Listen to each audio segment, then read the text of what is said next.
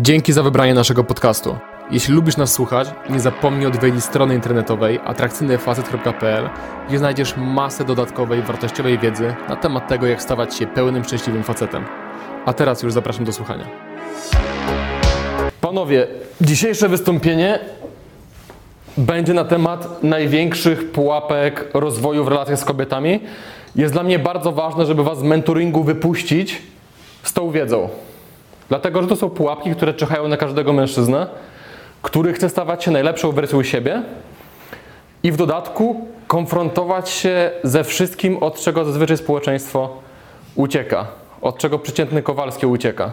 I opowiem wam dzisiaj o pułapkach, w które ja wpadałem, w które wpadali moi znajomi, którzy ze mną się rozwijali. To są pułapki, w które wpadają nasi klienci, a to po prostu utrudnia sprawny, szybki rozwój, a czasem sprawia, że grzęźniesz na mieliźnie i budzisz się za dwa lata z taką myślą: hej, zmarnowałem dwa lata życia, bo poszedłem w jakąś ślepą uliczkę, z której teraz muszę się wycofać. I na samym początku każdy z nas Wszedł, te, te, wszedł w temat jakby rozwijania się w relacjach z jakiegoś własnego powodu. Dla niektórych to było złamane serce, dla niektórych to było takie cierpienie wewnętrzne z powodu samotności, dla jeszcze innych to było takie uczucie, że hej, ja jestem atrakcyjny, czemu ona tego nie widzi? Czemu one tego nie widzą? Okay? Był taki dysonans poznawczy między tym, co myślimy o sobie, a co jest. Więc każdy z nas miał jakiś swój tam punkt startowy i każdy z nas, wchodząc w tą tematykę, też wiedział, jaka jest wizja. Jakie są moje wymarzone relacje nie tylko z kobietami, ale z samym sobą. Do czego dążę? To są te marzenia przed snem. Jeżeli wyobrażasz siebie w otoczeniu jakichś kobiet, widzisz, jak te relacje wyglądają, może widzisz siebie z jedną kobietą i widzisz, jak ona wygląda, jak się zachowuje, jak się przy niej czujesz. Czyli mamy punkt startowy i mamy punkt końcowy. I łączy to droga. Zauważamy, na, po prostu robimy sobie taką analizę. Ok, jeżeli to jest mój punkt startowy, a tu jest punkt końcowy, to trzeba drogę jakąś pokonać. I szybko zdaliśmy sobie sprawę, jako mężczyźni, którzy zaczęli się konfrontować na przykład z lękiem przed podejściem, że ta droga potrafi być, kurczę, wyboista. Nie? Że są tam pułapki, że nie zawsze jest kolorowo. I teraz, jeżeli będziecie w stanie szybko diagnozować, w którą z tych pułapek wpadliście, wasz rozwój po prostu przyspieszy, będzie bardziej efektywny. I dla mnie osobiście ta droga to jest konfrontacja właśnie z największymi słabościami, z kompleksami, z programowaniem społecznym, z mózgiem, który cały czas próbuje was wrzucić na standby mode, że spoko, teraz możesz już się nie starać, teraz już jest ok, nie musisz, te, nie musisz tyle wychodzić, nie musisz pracować nad sobą. Okay? I dla mnie osobiście nauka, jak być atrakcyjnym mężczyzną, to jest nauka, jak być zajebistą osobą. Nie tylko dla kobiet, ale dla innych ludzi. I często osoby, które nie znają się na tym temacie, nie wiedzą, o co naprawdę nam tutaj chodzi, o co walczymy, mówią: banda zakompleksionych chłopców, którzy leczą kompleksy dziewczynami. Okej, okay. Możemy tak patrzeć na to. A możemy też patrzeć na to w ten sposób, że co innego niż relacje z kobietami bardziej sprawiają, że czujemy się nadzy. Jaka jest inna sfera w życiu, która sprawia, że konfrontujemy się ze wstydem, z kompleksami, z odrzuceniem? I dla mnie osoby, które wchodzą w temat stawania się najlepszą wersją siebie i konfrontują się na przykład z lękiem przed podejściem, z randkowaniem, mimo że bardzo się stresują, to są osoby, które mają odwagę do tego, żeby odsłonić dywan, pod który było zamiatane przez dwadzieścia lat, i stwierdzić: trzeba to posprzątać. I jest sprzątanie tego. I często osoby, które z tego się śmieją, to są osoby, które mają taką górę pod dywanem. Większość społeczeństwa ma taką górę pod dywanem i udaje, że tego po prostu nie ma. I teraz przejdziemy właśnie do pierwszej pułapki, która jednocześnie moim zdaniem jest największą przeszkodą do tego, żeby stać się atrakcyjnym mężczyzną i żeby ten rozwój, rozwój przebiegał bez przeszkód. I teraz, czym jest etykietowanie? Etykiety to są łatki, które przyczepiamy sobie w swoim życiu. Czasami źródłem tych łatek są inne osoby. Często jest to nasze ego, Często są to rzeczy, które dzieją się podświadomie. Podświadomie siebie etykietujemy. I teraz, jak powiedziałem wcześniej, są dwa źródła etykiet. Jesteś ty i są inni. Etykiety wewnętrzne, które sobie przypisujemy, to może być na przykład ja jestem osobą, która szybko się frustruje. Ok? Czyli mamy wymianę zdań z kimś, wpadamy w złość, ta osoba nas pyta, czemu tak się zachowujesz? No stary, bo ja szybko się frustruję. Aha, czyli rzucamy odpowiedzialność za nasze gówniarskie zachowanie. To nie jest nasz problem, my tak po prostu mamy, nie możemy z tym nic zrobić. Bardzo wygodne. Kolejna etykieta. Jestem świetny z kobietami. Jestem zajebistym uwodzicielem. No niby spoko etykieta, pozwala się fajnie poczuć, ale co w sytuacji, kiedy na przykład idziemy sobie, mamy zły dzień, idzie super dziewczyna, a my czujemy duży lęk, nie jesteśmy w stanie podejść. Co się dzieje z taką etykietą bardzo szybko? Mamy oczekiwania, mamy rzeczywistość, ta przepaść to jest wstyd, poczucie, że jesteś niewystarczający, bo przecież ja jestem dobry z kobietami, ja muszę zagadać w każdej sytuacji, ja nie mogę czuć wstydu, ja nie mogę czuć lęku. To jest ulubione moje. To jest konfrontacja z tym na każdym szkoleniu. Wstawiamy dowolną cechę charakteru. Ja tak mam. Nie? Pytam, do, pytam kursanta, stary, czemu tego nie zapamiętałeś? Bo ja słabo zapamiętuję. Aha, okej, okay, rozumiem. Albo yy, ja nie wyciągam wniosków. Okej. Okay. Czyli to jest takie zamknięcie siebie w jakimś tam obrębie, z którego nie pozwalam sobie wyjść. I jest to bardzo wygodna wymówka oczywiście. Albo pytam, stary, czemu znowu żartujesz w taki sposób, jakbyś był wujkiem podrywaczem? Bo ja tak mam, ja w taki sposób żartuję. Aha, czyli nie mogę tego zmienić. Jest zero szans, że można nad tym pracować, tak? Fajnie. Albo mówię coś klientowi, tłumaczę mu, a on mówi, stary, rozumiem, ale ja mam tak, że X, Y, Z. Ok? Czyli rozumiem to, co do mnie mówisz, a to do mnie nigdy nie trafi. Ok? I to jest bardzo ciekawe. Jestem trenerem relacji. To moja personalna anegdota, jak zostałem trenerem, zacząłem oferować szkolenia ludziom, wyszedłem z tym publicznie, e, napisałem ofertę szkolenia na moim blogu, założyłem kanał na YouTubie. Miałem taką bardzo dziwną noc. Wyszedłem sobie do klubu jak zawsze, tylko że w klubie akurat była masa ludzi, którzy kojarzyli mój nowy kanał na YouTubie i czytali mojego bloga. Kurde, gdzie się nie odwróciłem, to za filaru pięć głów wystawało. Nie? I czułem coś, czego nie czułem od dawna w klubie. Czułem chorobliwą presję, żeby dorosnąć do etykiety. Ja jestem Wincent, ja jestem trenerem relacji. I słuchajcie, przysięgam, to była najgorsza noc w moim życiu. Wiecie dlaczego? Żadna kobieta mi się jeszcze nie podobała. Dopiero do klubu wszedłem, ale co ja robiłem?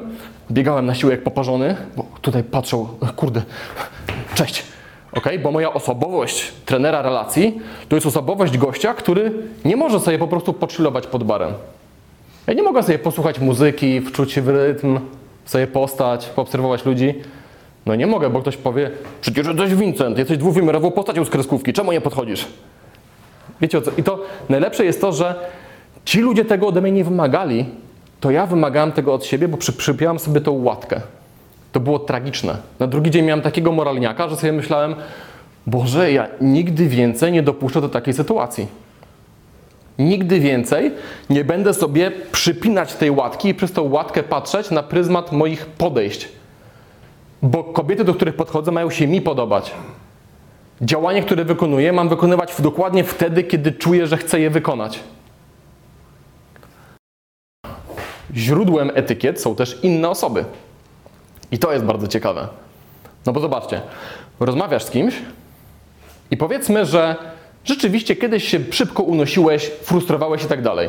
Popracowałeś nad tym, jesteś już zupełnie inną osobą, ale spotykasz przyjaciela z przeszłości i rozmawiacie i akurat dziś masz tragiczny dzień i rzeczywiście trochę głos podniosłeś w dyskusji. I co dostajesz, czym dostajesz w twarz? No, bo ty zawsze szybko się frustrujesz. I to jest bolesne, bo jeżeli ty nad tym pracowałeś i już się zmieniłeś, nagle ktoś wyciąga twoją przeszłość i po prostu w twarz. Kolejna łatka. Zawsze robisz bałagan. No nic, że już nie jesteś bałaganiarzem, że pięć lat temu to może była prawda, ale popracowałeś nad tym. Akurat dziś byłeś w pośpiechu, zostawiłeś brudny talerz. ale ktoś ci to wytyka z przyszłości, bo ta osoba znała cię wcześniej, no tak, ty zawsze bałaganiarzem byłeś. To jest, panowie, przykre. Z tymi łatkami trzeba po prostu walczyć, trzeba to weryfikować, okay? Żeby ludzie, którzy są blisko ciebie, a których chcesz dalej w swoim życiu, żeby zupdate'owali to, co oni myślą na twój temat, nie?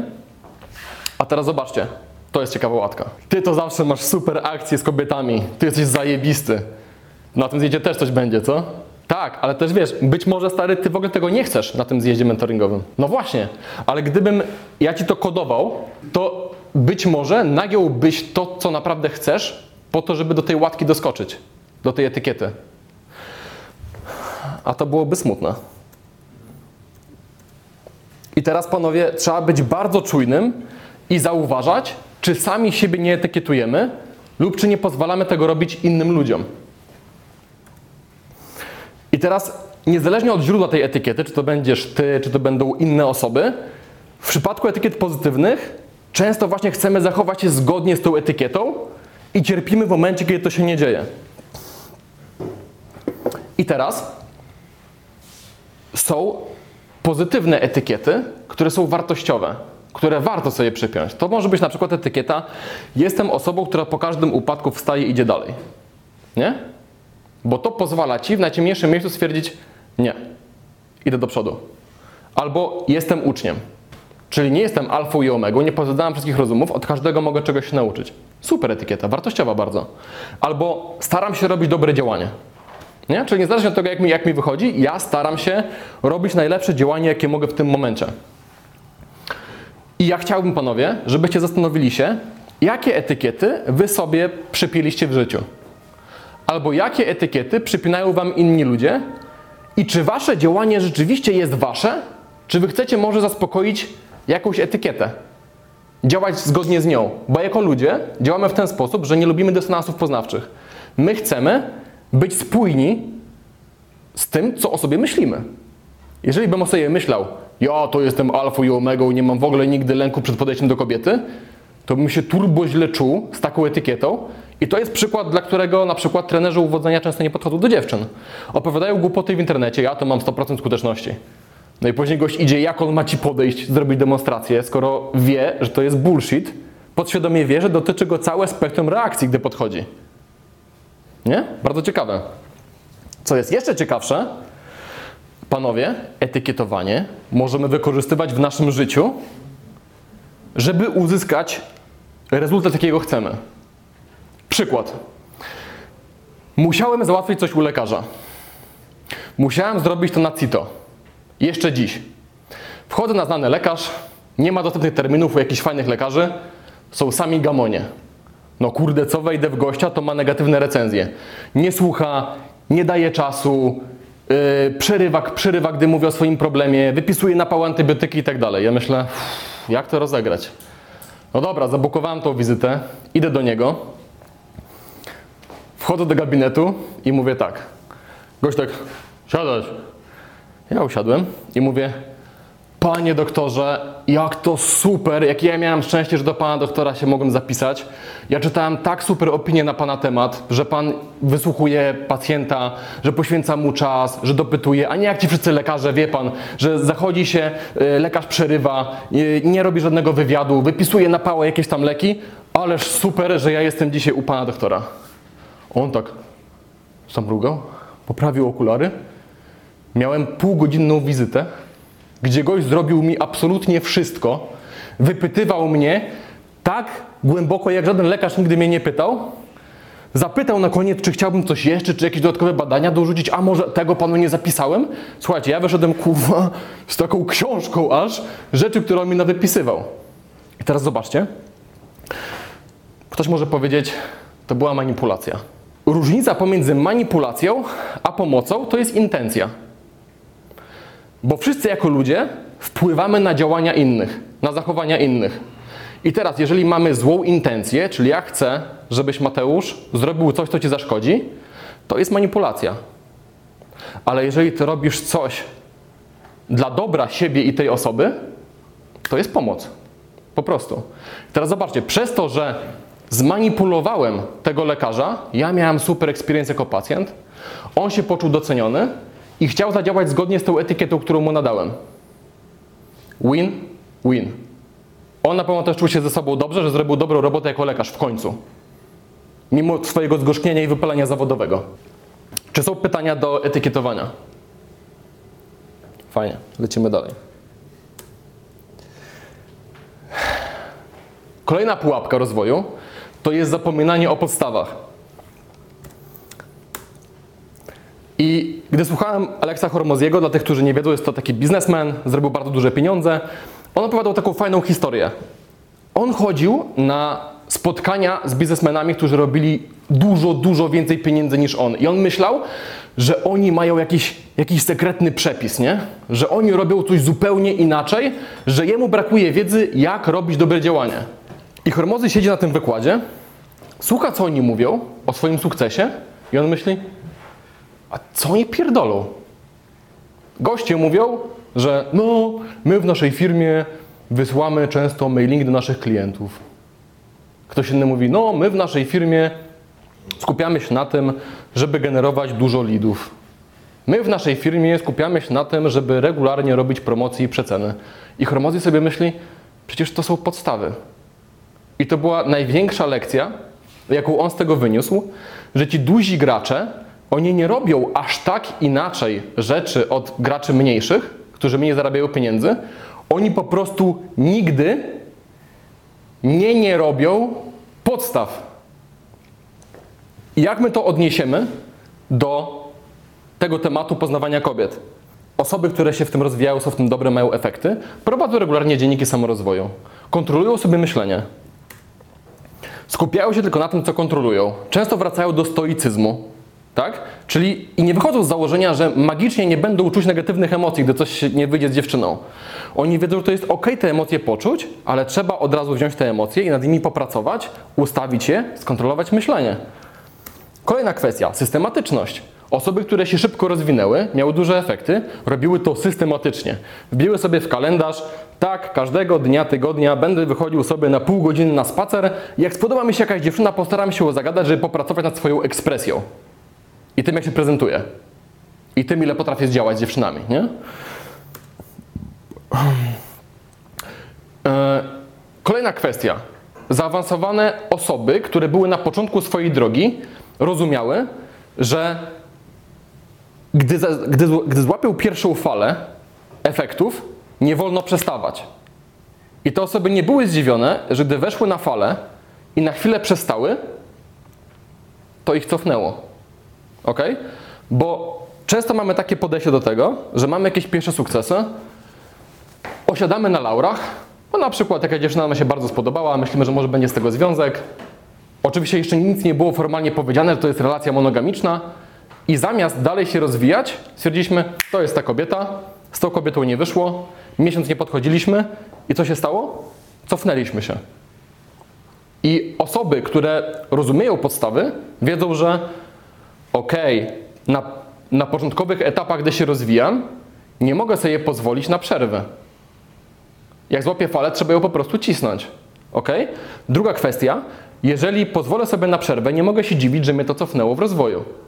Teraz muszę się pozbierać, zrobić krok w tył, zmniejszyć oczekiwania do poziomu kompetencji i znów zacząć od początku. Mi się bardzo podoba na przykład nastawienie twoje, Mateusz, bo ty w tym mentoringu tego nie rozumiałeś, gdy zaczęliśmy z tobą pracę, ale nauczyłeś się tego. Jak czytałem twój dziennik, czy rozmawiałem z tobą, często była sytuacja, w której mówiłeś, że no, teraz sobie zmniejszyłem oczekiwania, zaczynam trochę od początku i nie widziałem w tobie frustracji z tym związanej. To mi się bardzo podobało, bo ty zrozumiałeś, że to jest normalne. Bo to, co było, nie ma znaczenia, bo to, co jest teraz, jest teraz. Nie masz wpływu na to, co było kiedyś. Tak, czyli wyrozumiałość. Zaawansowane osoby w tym temacie mają taką przewagę nad mniej zaawansowanymi, że nie generują sobie tyle negatywnych emocji. Nie widzą problemu w tym, że dziś się gorzej czuję, mogę mniej zrobić. Okej, okay, tak się dzisiaj czuję, fajnie. Wyrozumiałość. Niezależnie od etykiety, którą chcielibyśmy sobie przypiąć. O, ja to już złapałem falę, już jestem terminatorem, jestem nieśmiertelny. No, okazuje się, że nie jesteś. I możesz albo walczyć z tym, że nie jesteś, albo to zaakceptować po prostu. Kolejna kwestia. Częsta rewizja celów. wchodzimy w ten temat z takimi wielkimi marzeniami, wielką wizją, zapisujemy to sobie i tak dalej. I problem jest taki, że ludzie nie wracają do wizji, którą sobie zapisali, do celów. Nie rewidują tego. I ja teraz wbiłem sobie systematyczne wracanie do celów. Ja raz w miesiącu mam blok wyznaczony czasu, gdzie siadam i patrzę na cele pięcioletnie, na cele, na cele roczne, na cele bieżące. Nie? Cele bieżące to w zasadzie co tydzień sobie po prostu rewiduję. Ale dlaczego to robię? Dlatego, że wiem, że nie jestem na tyle silny, żeby ciągle mieć tą wizję przed moimi oczami. Jak, jak jest świadomy sen, nie wiem, czy ktoś kiedyś z Was się bawił w świadome śnienie. Świadomy sen jest wtedy, kiedy się budzisz we śnie i rozumiesz, że to jest sen. Myślisz, wow, wow, wow, wow, odzyskałem świadomość w śnie. Ale faza! I wiecie, co się dzieje? Na początku pamiętamy, że to jest sen, ale oddajemy się jakimś tam aktywnością. Nie wiem, kurde, latamy jak Superman, budujemy światy, które nigdy nie istniały i nagle się w tym gubimy, wciągamy i zapominamy, że śnimy znowu. Przez chwilę była ta świadomość, czyli była świadomość celów, które mamy, ale łatwo jest to stracić, gdy w trakcie tego snu, gdy on trwa, nie przypominasz sobie, że to jest sen.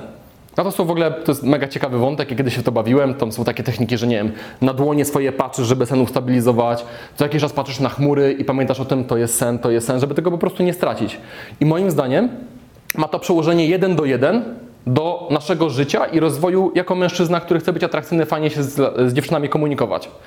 Czyli ja muszę robić rewizję co miesiąc, co kwartał, jaki jest mój cel w tym wszystkim i czy ja rzeczywiście robię rzeczy, które sobie założyłem, czy może proza życia sprawiła, że w takiej brei ugrzązłem z codzienności, z bieżących problemów i tak dalej. I nagle się okazuje, że ja od dwóch miesięcy nie robię absolutnie nic, co mnie do mojej wizji przybliża. Dlatego trzeba cele rewidować. Robić podstawy po prostu. O tym często też zapominamy. Z kim przebywasz? Kto jest w Twoim najbliższym otoczeniu i wpływa na Twój mindset? Na to, jak się czujesz, jakie masz przekonania? I wypadałoby zastanowić się, okej, czy te osoby mnie wspierają na tej drodze i czy przyspieszają mój rozwój, czy mają zdrowe przekonania, czego od tych osób się uczę, jak te osoby mnie etykietują. Warto o tym myśleć. To jest moja ulubiona pułapka osobiście. Do czego nas przyzwyczajają filmy? W filmie jest tak, że bohater przechodzi jakąś podróż na przestrzeni dwóch i pół godzin. Załóżmy, że na koniec tego filmu zdobywa kobiety swoich marzeń, nie? I co się dzieje? Napisy końcowe, żyli długo i szczęśliwie. Czy tak wygląda rzeczywistość? No, każdy, kto jest dorosły, wie, że tak rzeczywistość nie wygląda, ale z jakiegoś powodu ciężko jest nam zmienić ten system i to postrzeganie tego, nie? Czyli załóżmy, poznajemy jakąś dziewczynę i myślimy, o, złapałem ją, mogę teraz wyluzować. Mogę przestać trochę na siłkę chodzić, mogę przestać się modą interesować, mogę przestać być ambitny. Nagle co się dzieje, dziewczyna odchodzi. Zdziwienie. Co jest? Przecież złapałem już to. Czemu to mi uciekło? I tak samo jest na przykład z umiejętnościami w tym kontekście. Z wygadaniem, z ekspresją, w tym jak płynny w tym jesteś. Myślimy, o, raz to zdobędę i będzie super. O, zdobyłem to. Teraz kwartał nie będę wychodził z domu, będę jadł codziennie kebaba i siedział na krypto. I po trzech miesiącach myślisz, kurwa, jestem grubym skurwielem, który znowu się boi podejść do dziewczyny. I to nie jest nic dziwnego. Stałeś się gumisiem, bo robiłeś takie rzeczy, które cię uwarunkowały na gumisia. I straciłeś swój pazur. I straciłeś jakby z oczu to, kim byłeś wcześniej. Już nie jesteś tą samą osobą. Nie chodzi o to, by stać się atrakcyjnym, tylko o to, by być atrakcyjnym. Aktywnie. Każdego dnia. W każdej socjalnej sytuacji. Nie chodzi o to, by zrobić dobrą sylwetkę, chodzi o to, by utrzymać dobrą sylwetkę. Żeby cały czas progresować w tym i to rozwijać i wkładać wysiłek, żeby w tym progresować po prostu. Nie chodzi o to, żeby stworzyć związek, tylko o to, by tworzyć związek. Czas teraźniejszy. I nie wolno nam o tym zapomnieć. Bo gdy o tym zapomnimy, to co się dzieje? Entropia. Mamy takie prawa fizyki, a nie inne. Gdy raz coś zdobędziesz, bardzo szybko to stracisz, jeżeli nie będziesz tego utrzymywać. I super jest mieć to przed oczami, w zasadzie w każdym aspekcie życia. Ja tu już nie mówię kompletnie o kobietach. Odnośnie sylwetki, odnośnie kariery zawodowej, rozwijania się i tak dalej. No właśnie. Na przykład, jeżeli żyję iluzją napisów końcowych, to mam bardzo krótkowzroczne myślenie. Na przykład, kurde, nigdy nie byłem w związku, ja chcę być w związku. I poznaję sobie jakąś tam Basię. Basia w ogóle do mnie nie pasuje, załóżmy. Kompletnie. Ale ja myślę bardzo krótkowzrocznie. Ja żyję iluzją napisów końcowych. Ja przecież ja chcę być w związku. No to wchodzę w związek z tą Basią czy Kasią i nagle co się okazuje? Nie jesteśmy w ogóle dopasowani. To nie jest kobieta moich marzeń. A ja próbowałem zrobić, żeby była, bo byłem bardzo krótkowzroczny. Bo myślałem, że chodzi tylko o to, żeby być z jakąś kobietą. Myślałem o tym, że chodzi o to, żeby stworzyć związek, a nie o to, żeby tworzyć związek i go pielęgnować i dbać o niego i sprawdzać proaktywnie, czy jestem w ogóle dopasowany z tą osobą.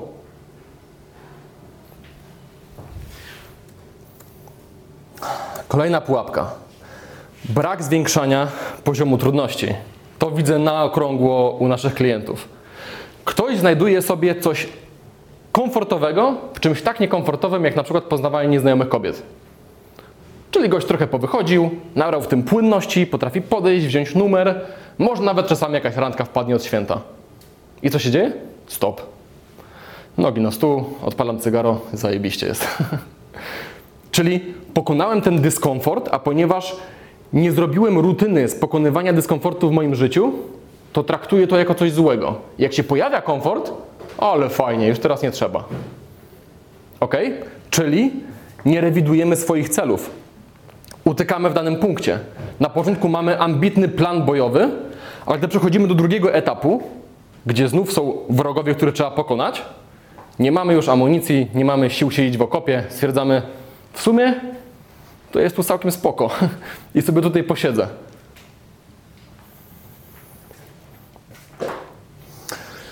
I to jest też, panowie, obchodzenie się ze sobą jak z porcelaną. Czyli na przykład facet potrafi, potrafi mieć randki. Potrafi na te randki chodzić, czasami coś mu wyjdzie, czasami coś nie wyjdzie. I załóżmy, że ten facet się boi okazywać seksualne zainteresowanie kobietą. Boi się eskalować, załóżmy. I ten facet od kilku lat ma ten sam problem i w momencie, kiedy wkłada rękę w ogień i czuje, że go trochę parzy, od razu ach, zabiera. Taki facet cacka się ze sobą jak z porcelaną. Kurczę, a nie pomyślałeś, żeby trochę dłużej przytrzymać? Czy to nie jest trochę tak, że jak parzy, to niekoniecznie musi ci bliznę zostawić? Czy serio umrzesz, jeżeli pięć sekund dłużej przytrzymasz rękę w tym ogniu? I mnie osobiście boli tylko to, że te osoby mają fundamentalne przekonanie, że dyskomfort jest czymś złym. Gdzie bardzo często, szczególnie w rozwoju osobistym, w pracy nad sobą, dyskomfort wskazuje kierunek działania, wskazuje jakąś słabość. To jest to, o czym mówiłem na początku, nie? Że mamy ten dywan, że mamy dywan i tam są rzeczy i trzeba je sprzątać. I to jest część sprzątania tego, co jest pod dywanem. Kurde, mam dyskomfort. A, dobra, zrobię bezpiecznie. Czyli tak jak zawsze. Czyli bez ryzyka. Czyli znowu będę miał ten sam rezultat.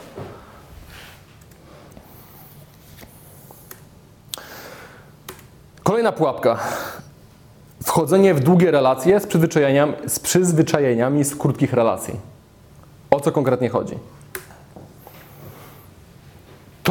Co zadziała ci do tego, żeby z dziewczyną trafić do łóżka, nie zadziała ci z tym, żeby z nią zbudować coś głębokiego.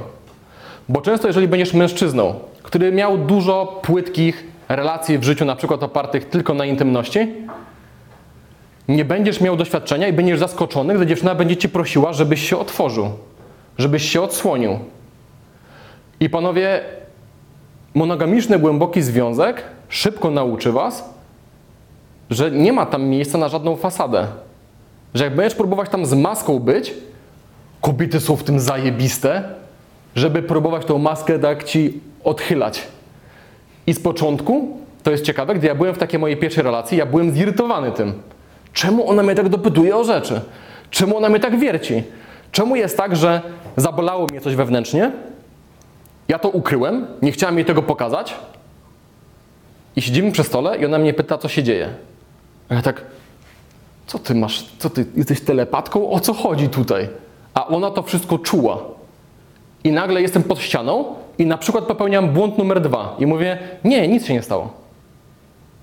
I teraz mamy podwójny burdel pod dywanem. I te relacje, takie moje pierwsze prawdziwe relacje, głębokie, gdzie, gdzie byłem zakochany, gdzie tworzyłem coś bardzo fajnego z drugą osobą, to mnie nauczyło więcej niż wszystkie podejścia, więcej niż cały seks. Po prostu to było dla mnie niesamowite, bo ja zrozumiałem, aha, czyli dopiero tutaj zaczyna się prawdziwa zabawa. Kiedy trzeba się odsłonić, a boimy się odsłonić, bo boimy się zranienia. Nie chcemy tego robić, ale długoterminowo to po prostu nie wystarczy. I na pewnym etapie, szczególnie gdy jesteś początkujący, jeden związek nauczy cię więcej niż kilkaset podejść. Niż wszystkie dziewczyny, które możesz mieć w łóżku. Bo będziesz się rozwijać całościowo i będziesz uczyć się najważniejszych etapów relacji, bo fundamentalnie każdy z nas ma świadomość, że to, czego my się uczymy, że stajemy się atrakcyjniejszym facetem, to jest wszystko przygotowanie do tej jednej relacji, do tej jednej kobiety, którą wybierzemy, z którą będziemy chcieli spędzić resztę naszego życia. Więc lepiej, żebyśmy nauczyli się komunikować z kobietami, odsłaniać się, pokazywać, jacy jesteśmy naprawdę i konfrontować z tym stresem, z tym strachem, że a co jeżeli ona mnie zrani, jak się odsłonię? Bo ja myślę, że fundamentalnie trochę na tym to polega, że jako mężczyźni chcemy tą maskę pokazywać, żeby się nie odsłonić, bo jak się odsłonimy, jesteśmy bezbronni.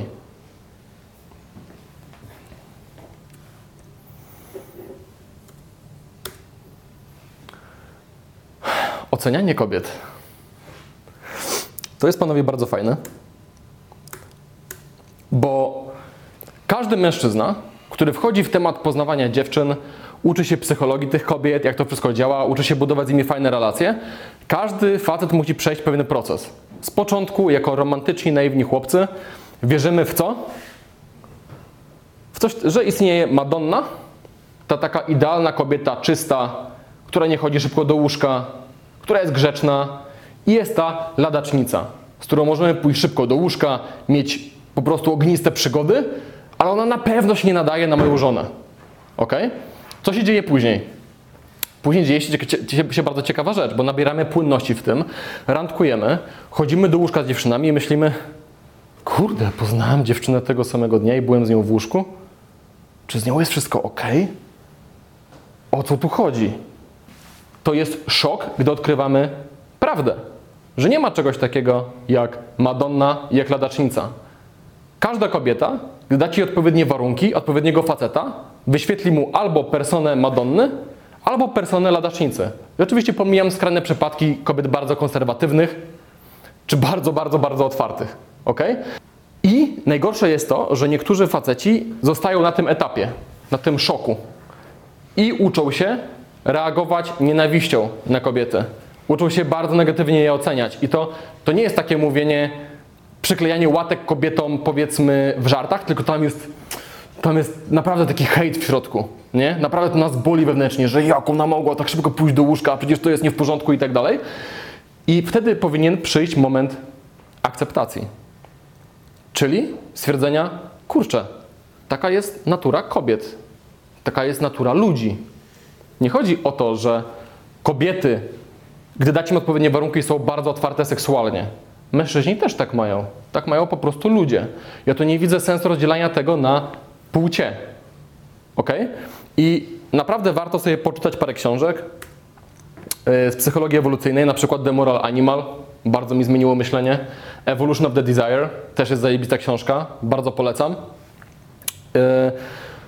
Bo tak jak mówimy zawsze, nie liczy się to, co myślimy, albo wizja, którą mamy, liczy się to, jak wygląda prawda. I tylko trzymając się najbliżej prawdy, jak to możliwe, jesteśmy w stanie być skuteczni w życiu. Tam, gdzie inni się frustrują na kobiety, bo są takie, siakie, ty jesteś mężczyzną, który po prostu bardzo dobrze potrafi weryfikować, czy ta kobieta do mnie pasuje. Jako mądry mężczyzna też wiesz, że ponieważ dziewczyna z tobą poszła szybko do łóżka, to nie świadczy o niej źle, bo być może, i to też da się sprawdzić, być może to dlatego, że po prostu ja byłem dla niej zajebistym facetem i może po prostu miała taki experience ze mną, że zrobiła coś, czego normalnie nie robi i to jest okej, okay, ma do tego prawo i też nie powinieneś tego odbierać jako ocenę tego, jaką ona jest osobą, tylko może tego, jak atrakcyjnym gościem jesteś. Że ona miała ochotę zrobić to akurat z tobą i tak się przed tobą odsłonić. Kolejna pułapka to jest brak trzymania ramy. I mnie to bardzo frustruje. Co mam na myśli? Większość facetów gra, by nie przegrać, zamiast by wygrać. I ci faceci bardzo często nie myślą o swoich potrzebach, nie myślą o swoich zasadach. Ich potrzeby i zasady są bardzo płynne. I zależą od tego, czy siedzi przed nimi kobieta, którą są bardzo zainteresowani. Bo taki facet może mówić przy znajomych: ja to mam zasady, ja nie pozwalam kobietom na to, na to, na to. Ale gdy dać mu odpowiednią dziewczynę, to nagle się okazuje, że gość pozwoli na to, ta, na to i jeszcze na tamto. I nie ma z tym żadnego problemu. Ok? Czyli na przykład facet spotyka się z dziewczyną i on się wstydzi jej okazać seksualne zainteresowanie. Znowu wrócimy do tego przykładu. Ok? Ten gość był w stanie do niej podejść, pokazać, że ma jaja, był w stanie się z nią umówić, był w stanie pójść z nią na randkę, jedną, drugą, trzecią, czwartą i ani na pierwszej, drugiej, trzeciej, ani na czwartej randce nie jest w stanie jej pokazać seksualnego zainteresowania znowu. Dlaczego? No bo on woli myśleć o tym, żeby nie przegrać. On nie chce poczuć odrzucenia, on nie chce, on nie chce się z tym skonfrontować, on nie chce zostać przyłapany. A co robisz? Czemu mnie, czemu mnie, mnie teraz dotykasz? Facet nie chce musieć się konfrontować z tym i utrzymać ramy. No dlaczego? Bo to przyjemne. I patrzę dziewczynie w oczy. Często jest co? O, sorry, już, już nie będę. Nie? Kurczę, no, jak jesteś facetem i znasz swoje potrzeby i wiesz, że to jest randka, a nie spotkanie zapoznawcze i dotkniesz dłoni dziewczyny i ona spyta, co robisz, to czasami jest zachęcenie do flirtu. Spojrzyj głębiej w oczy, przytrzymasz dłoń, bo to przyjemne. Okej, dziewczyna zabiera rękę i się odsuwa, to spoko, nie? Ale czasami faceci nie widzą zaproszenia do flirtu, bo interpretują wszystko na swoją niekorzyść, bo mają skopane przekonania. Czyli pokazywanie seksualności jest czymś złym. Muszę to w sobie gasić. I teraz gość spróbował coś zrobić, dziewczyna spyta, dlaczego to robisz? I gość się topi, yy, sorry. I się wykręca, już nie będę, przepraszam. Wiecie, o co chodzi? I to jest moim zdaniem bardzo nie w porządku wobec siebie, wobec swoich potrzeb.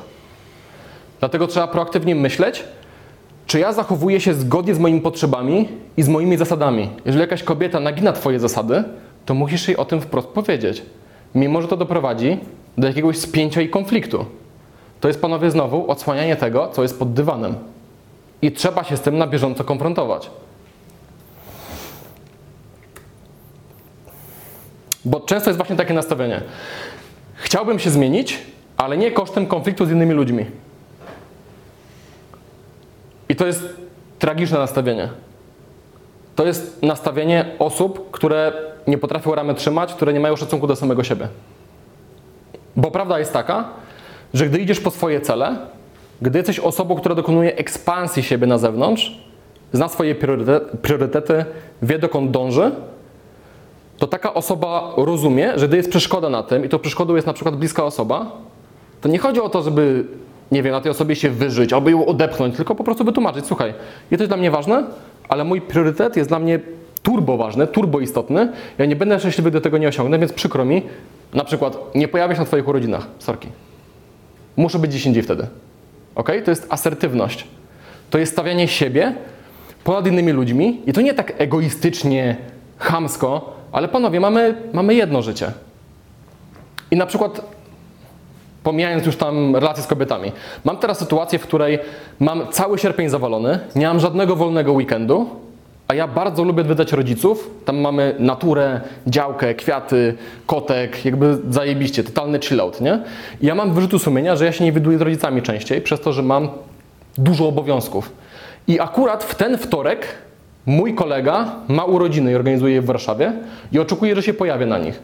Ale ja muszę mu powiedzieć: stary, ja cię bardzo szanuję, wybacz mi, że trzeci raz z rzędu nie będę na twoich urodzinach, ale mam tak zawolony kalendarz, muszę wybierać priorytety, muszę z rodzicami się zobaczyć, prawie w ogóle mnie tam nie było latem, no wybacz. I ja muszę w koszta wrzucić to, że to nie będzie się mu podobać.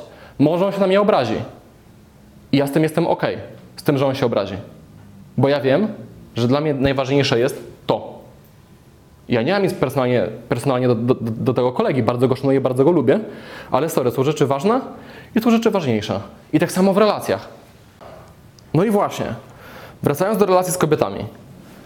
Z jednej strony facet robi działania mocno ekspansyjne, typu na przykład podchodzi, chodzi na randki i tak dalej i zbliża się do swojej wizji, ale z drugiej strony, jak zaglądamy pod spód, to wszystko się rozsypuje, bo przy najmniejszym teście ze strony dziewczyny taki gość nie potrafi tego utrzymać, nie? Na przykład idziemy do mnie.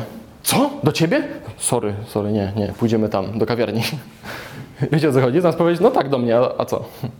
No, no, nie znamy się jeszcze. Ja mówię, a o czym ty pomyślałeś, co, co ja chcę z tobą tam robić? Ja chciałbym z tobą po prostu spędzić więcej czasu, bo nam tu zamykają. Możemy jakiś film obejrzeć.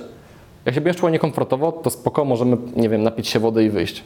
Ale po prostu uważam, że bardziej komfortowo będzie siedzieć w moim mieszkaniu, niż chodzić, gdy jest zimno. A, no dobra. Okej? Okay? A wystarczyło przez chwilę zostać przy swoim i tym, co wy chcecie zrealizować.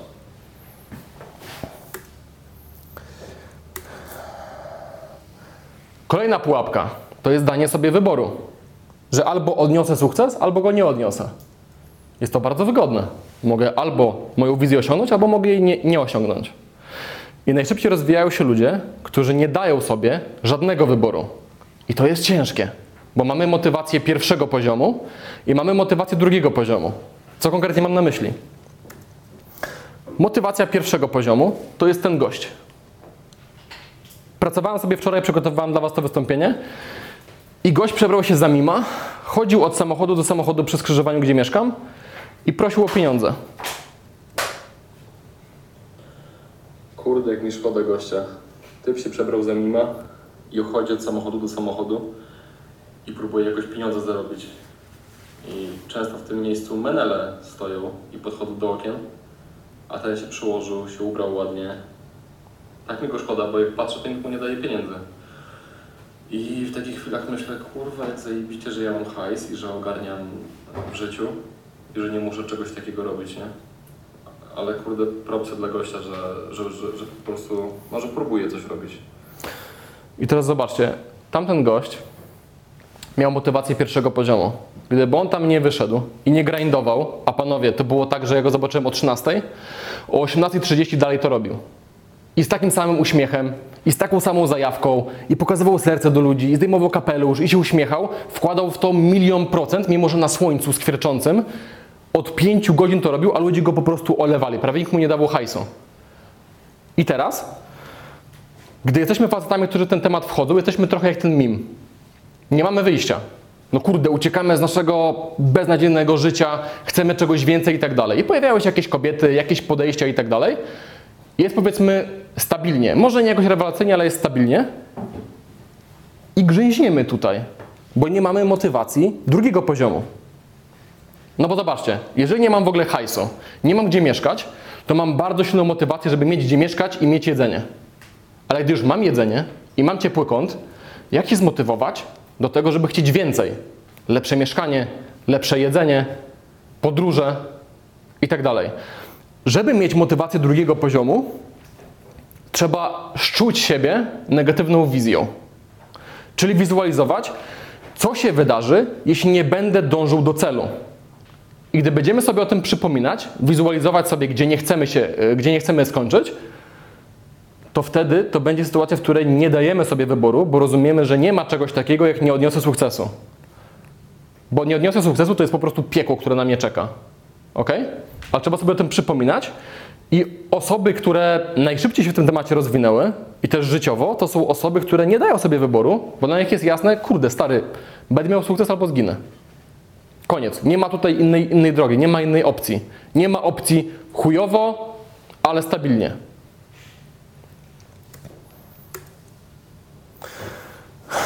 To jest częsta pułapka, czyli wyciąganie wniosków na małej próbie badawczej.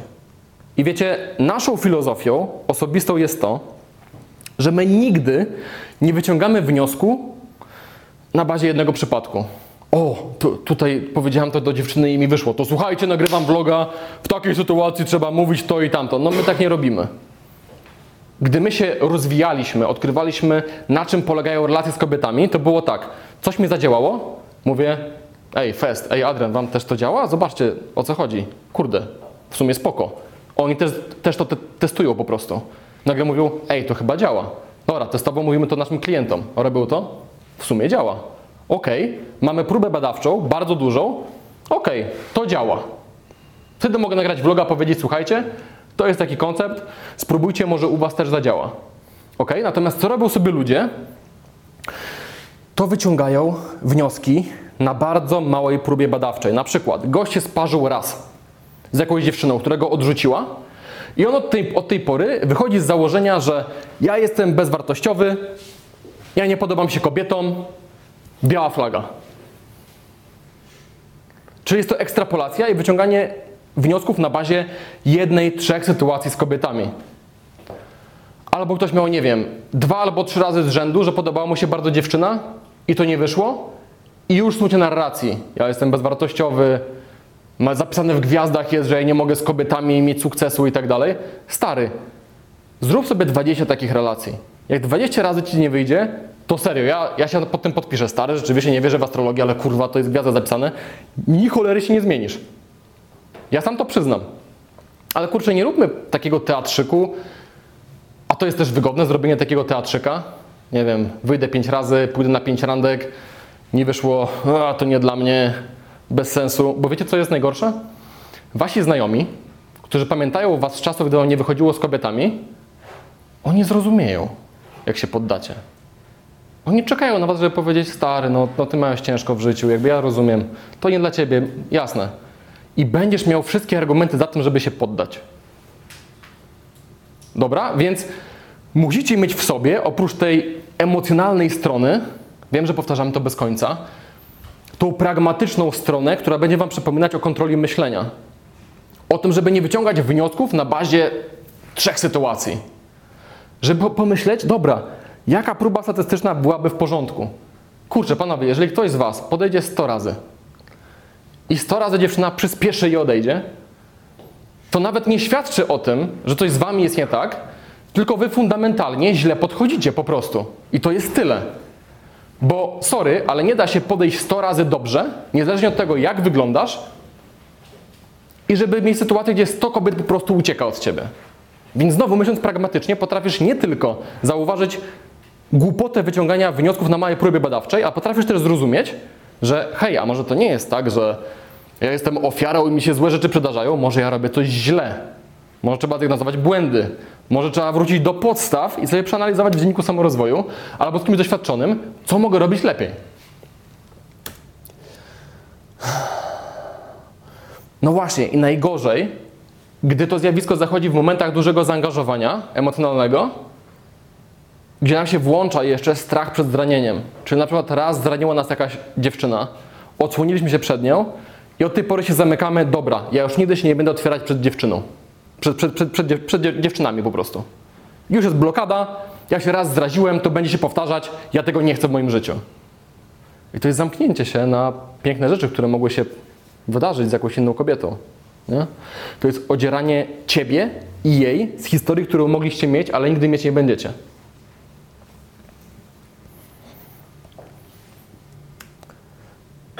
Więc warto zadać sobie pytanie, czy przekonanie, jakie mam, lub łatka, którą sobie przypiąłem, została wyciągnięta na odpowiedniej próbie badawczej? Lub czy wyciągnąłem do odpowiednie wnioski? Warto jest o tym pomyśleć. To jest też jakby bardzo popularna pułapka. Czyli mylenie bycia chamskim i obrażalskim z byciem nagrodą. I w ostatnim vlogu mówiłem o tym, jak ważny jest pragmatyzm. A dziewczyna nie odpisuje. Zjebana jest, nie spierdala. To jest nastawienie większości facetów w tym temacie. Chuj z nią, nie będę się o księżniczkę starać. Znajdę taką, która od razu jest pozytywna i mnie chce. Jakby... Często jak patrzę na komentarze do tego typu materiałów, które dajemy, łapię się za głowę i wątpię w ludzkość, bo faceci, bo faceci żyją tak nieefektywnymi schematami myślowymi i schematami działania, że ja trochę nie rozumiem, jak ci ludzie idą w ogóle przez życie. z takim nastawieniem, z takim mindsetem. I teraz chciałbym kilka rzeczy wyprostować. Jak być nagrodą dla kobiety? Chcecie usłyszeć? Słuchajcie, podstawą bycia nagrodą dla kobiety, jedną z podstaw, to nie jest pierwsza rzecz, jest niepewność. Czyli dziewczyna do końca nie wie, czy ci się podoba, nie podajesz się na tacy kobiecie, trochę ją testujesz, zadajesz jej pytania, które sprawdzają, czy do ciebie ona pasuje. Nawet nie używasz tego jako techniki, tylko po prostu pytasz dziewczynę. Robisz coś fajnego w życiu? Okej, okay, a czemu to lubisz? A ćwiczysz coś? Okej, okay? Robisz wyzwania kobiecie. Ona po spotkaniu nie jest pewna tego, czy wy się jeszcze zobaczycie. To jest bardzo fajna rama. Czyli to nie jest tak, że wy, mm, tak Asia, mm, Asia, my do siebie tak pasujemy cały czas. Na każdym kroku ją zapewniasz o swoim zaangażowaniu, że ty już ją chcesz i tak dalej. I potem ona jest tak słodko, że po prostu na deseru nie może zjeść na kolację, bo już przesłodziłeś jej po prostu dzisiaj. To jest sytuacja, w której dziewczyna dzwoni do koleżanki. Wiesz co, Kasia? Poznałam tego gościa, ale ja się boję, bo kurczę, ja nie, ja nie wiem, ja nie potrafię go czytać. Ja nie wiem, o co mu chodzi, ja nie wiem, czy, czy było spoko. Chciałabym się jeszcze z nim zobaczyć, ale nie wiem, czy to, nie wiem, czy to w ogóle nastąpi, nie? I teraz faceci często biorą ten koncept i na, na przykład mówią, ktoś pisze, że ma problem. Słuchajcie, chłopaki, spotkałem się z dziewczyną, było tak i tak i teraz ona nie odpisuje, co zrobić? Olej ją, pokażę jej coś nagrodą. No spoko, tylko że żeby ona zauważyła, że ją olałeś, jej musi chociaż trochę na tobie zależeć. I to jest właśnie ten łopatologiczny, bierzesz maczugę, łopatologiczne stosowanie tych porad odnośnie relacji, który ja nigdy tego nie zrozumiem po prostu, nie? Jak olejesz kobietę, która ma cię w dupie, ona tego nie zauważy. Halo. To jest też bycie szczęśliwym bez kobiety, posiadanie ciekawego życia, zaproszenie jej do twojego fajnego świata. Bardzo często, gdy poznaję dziewczyny i przedstawiam je znajomym, one są w szoku i mówią, stary, ale ty masz zajebistą ekipę, jakich ty masz fajnych znajomych. To jest gratyfikacja dla kobiety, że ona może przebywać z tymi ludźmi. I to, co robi, podnosi twoją wartość w oczach tej kobiety. W dodatku, jeżeli w swojej ekipie masz pozycję lidera albo przynajmniej semi-lidera, dziewczyna widzi, że inne osoby mówią o tobie w pozytywny sposób, yy, pytają, o, gdzie jest ta osoba, gdzie jest ta osoba, dziewczyna czuje, kurde, on chyba jest tutaj w miarę lubiany i ważny, jak fajnie. I to też zwiększa waszą wartość w oczach tej kobiety. Stajecie się jeszcze bardziej nagrodą dzięki temu dla tej kobiety, bo macie ciekawy świat, ciekawych znajomych, ciekawe środowisko po prostu, którego ona też może być częścią. To jest oferowanie wartości. I to jest też umiejętne opowiadanie o swoim życiu, o swoich osiągnięciach, bez wpadania w chwalenie się. Często ludzie ukrywają fajne rzeczy, które robią w życiu, nie mówią o tym, a, bo nie chcę, żeby wyszło, że się chwalę. I przez to na spotkaniu wypadasz jak każdy facet. Jak szara, powtarzalna, stray taśma. Panowie, o osiągnięciach, które sami wywalczyliście, które sobie wyczerpaliście, trzeba nauczyć się mówić.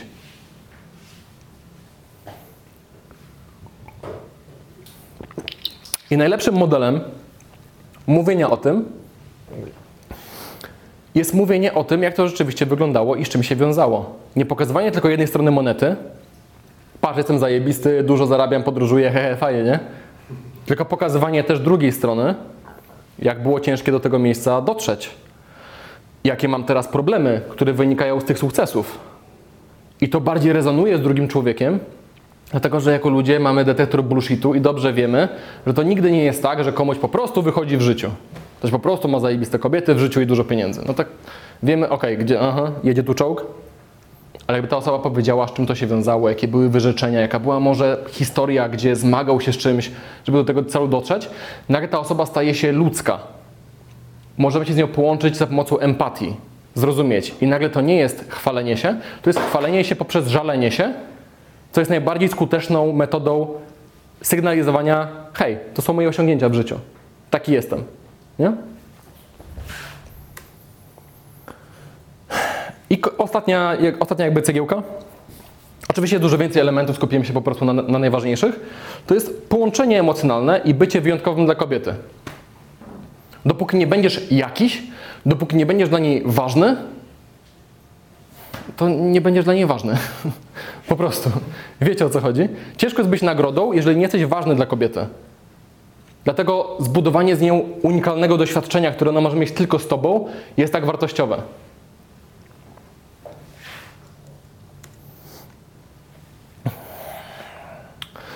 Uzależnianie szczęścia i poczucia własnej wartości od efektów z kobietami. Jest to ciężki wątek.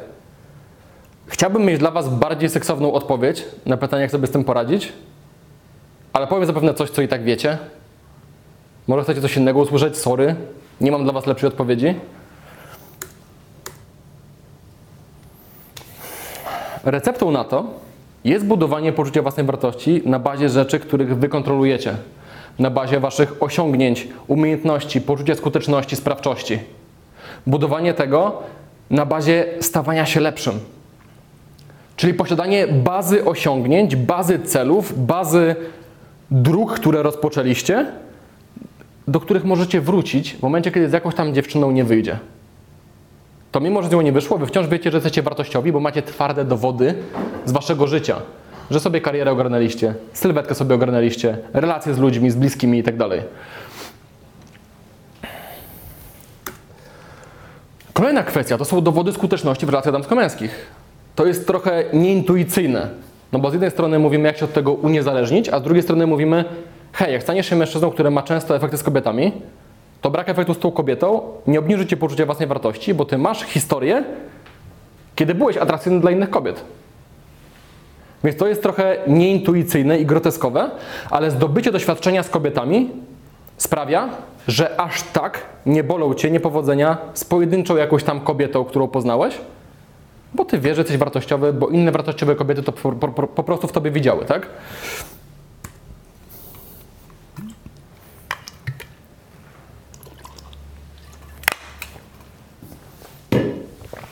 I nie chodzi o to, żeby wyeliminować ten głos w głowie, czy uczucie zawodu, gdy się nie uda z jakąś kobietą.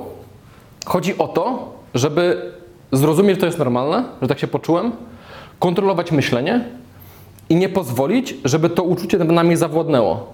Czyli znowu wracamy do czegoś tak nieseksownego i podstawowego jak kontrola myślenia. Czyli wrócenie świadomie do tego, co kontrolujemy.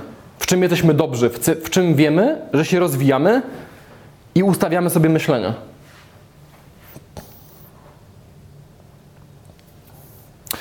I jeżeli chodzi o to całe ustawianie sobie myślenia, o kontrolowanie swojego stanu emocjonalnego, najfajniejsze w tym wszystkim jest to, że im dalej w las idziemy, tym bardziej automatycznie kontrola myślenia zachodzi. Ja na przykład kiedyś, dziesięć lat temu, musiałem po jakimś niepowodzeniu ogólnie życiowym, nie tylko z kobietami, dochodzić do siebie na przykład przez dwa trzy dni, gdzie wpadałem w te negatywne stany, musiałem sobie mówić, o kurde, znowu źle myślę, znowu sobie jakąś narrację piszę, zamiast spojrzeć na fakty. A teraz mam tak, że mam oprócz tego krytyka, którego oczywiście dalej mam w głowie, mam też aniołka, który jest racjonalny. To nie jest gość, który podkolorowuje to, co zrobiłem, jesteś diamentem, jesteś zajebisty, gdy nie jestem. To jest racjonalny głos. Czemu ten, ten aniołek mówi do tego diabełka, czemu przesadzasz i czemu go tak krytykujesz? Przecież zrobił to to i dobrze. Po co mu taką historię wmawiasz? I dla mnie spoko jest to, że po latach mam to na automacie. Dzieje się coś złego, oczywiście poczuję jakieś negatywne emocje, czasami nie poczuję w ogóle, zależy od sytuacji, ale jak poczuję, to ja wiem, że ja nie muszę nic robić, powoli, powoli, powoli racjonalna moja strona przejmie kontrolę nad tą negatywną stroną, stroną, nad tym krytykiem i go po prostu zagłuszę. Więc warto jest tego się uczyć, bo to jest najpotężniejsza umiejętność, jaką możecie nabyć w ogóle w całym życiu. Jeśli ten materiał ci się podobał, jeżeli ogólnie lubisz treści, które dla ciebie tworzymy, jeżeli wnoszą one jakąś wartość do twojego życia, to koniecznie zaobserwuj i oceń nas w aplikacji do podcastów, której używasz. Dzięki temu będziemy mogli docierać do nowych osób i pomagać kolejnym facetom. Dzięki.